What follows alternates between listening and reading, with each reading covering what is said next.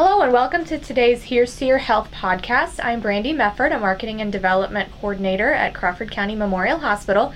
And on our podcast today, we have Amber Young. Amber is a care coordinator here at the hospital. So Amber, welcome. Thank you. So first, I'd like to start with giving us a high-level overview of what you do at C C M H. When people hear care coordinator, what does that mean? So another name for me is an R N case manager. People hear different versions of that over the years. Um, I've been employed here at the hospital for fifteen years, so I started as a med-surg nurse, worked my way up to house supervisor, did E R swing shifts, and ten years ago an opportunity arose that I could move into this position. And at first, I won't lie, I was kind of hesitant about it because it's a different it's a different role of nursing that you've, it's mm-hmm. a different thought process. And I actually fell in love with it. It's more about the patient and what I can do and help them in their process of care and their plan of care by being basically the doctor's sidekick. I I am there to help guide, support. I deal with the financials. I try to help as much as I can to make it easier on our families. Okay.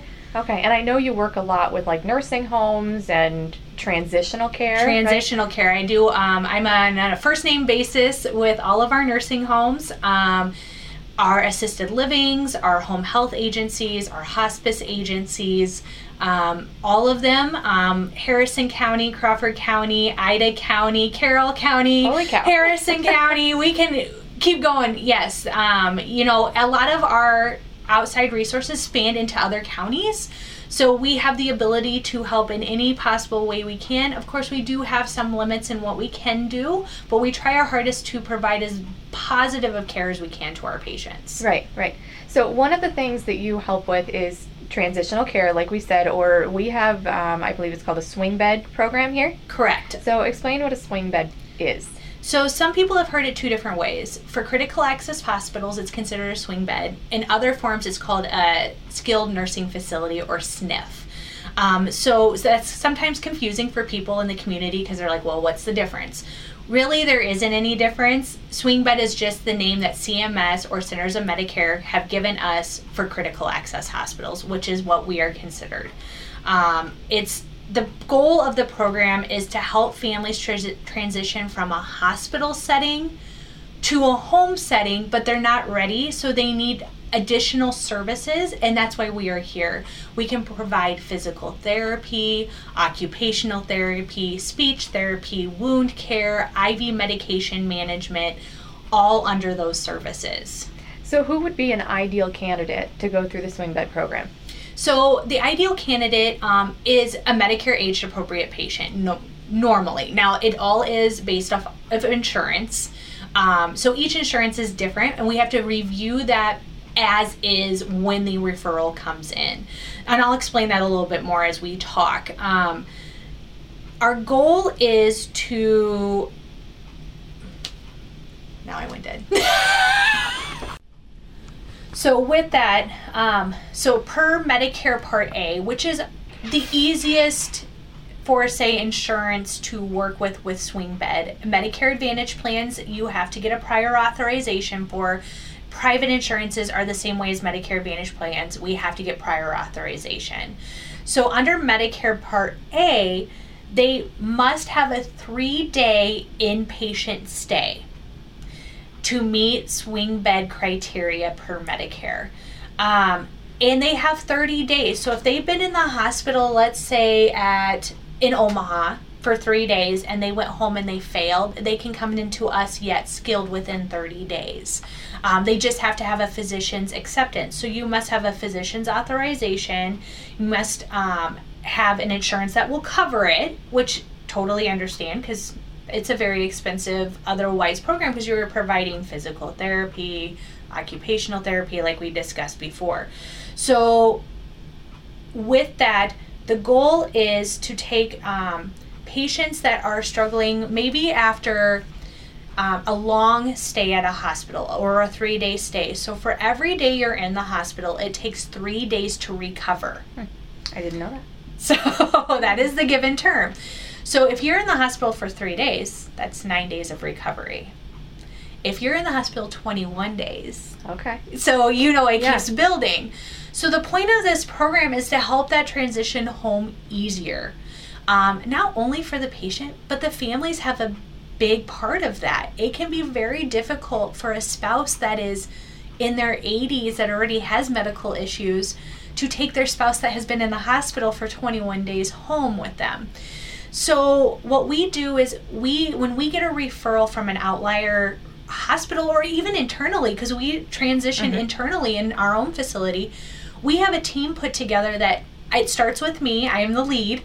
And I make sure that our physical therapy can look at it, our physicians look at it. Jill Kirsch is an amazing resource for us in the swing bed because she also works with it in the nursing homes. So if, for say, let's say we look at it and maybe the care level is going to need more time than we expect. So a typical hospital swing bed stay is two weeks to forty days. Okay. If they're looking, and you must meet goals. So rehab services provides X amount of goals for a patient. And let's say they're just not reaching their goals, or we have some cases where the patient just physically cannot do it. Then we reach outside to our outlier resources, such as a nursing home for continued swing bed care, because they need more time to heal mm-hmm. and more time for their rehab. You know, we're we're not meant to be, we're more of a quicker, you know, we don't want to say it that way, but it's more, you know, we're hospital-based. We want them transition home quicker.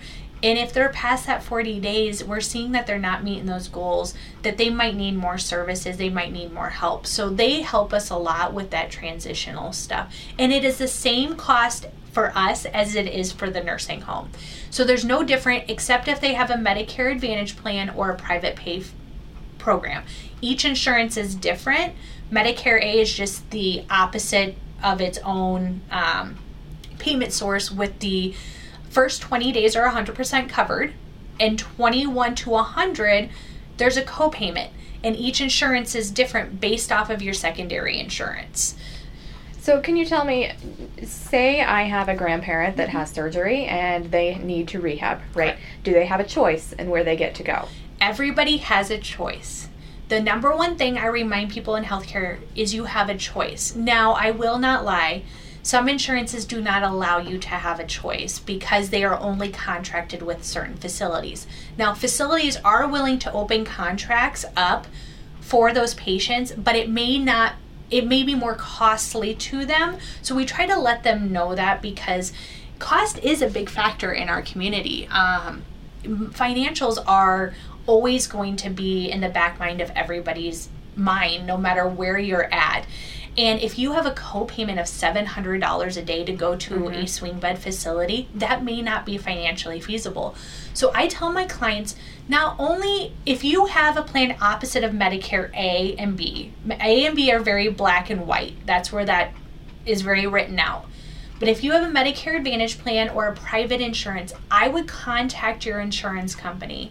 Find out what is what are my co-payments, where can I get services, who can provide my services, because um, I know some insurance companies, I can I can state for this one, um, United Healthcare Medicare Advantage plans, they're only contracted with swing bed facilities in Des Moines, Eastern Iowa, and Sioux City. So they're they're more Sioux City oriented rather than rural community oriented. But our local nursing homes have taken contracts out with them. It's just more costly to the patient because it's not in network. It would be out of network for the patient. Okay. So obviously you know your stuff inside, outside. You've been doing this a long time.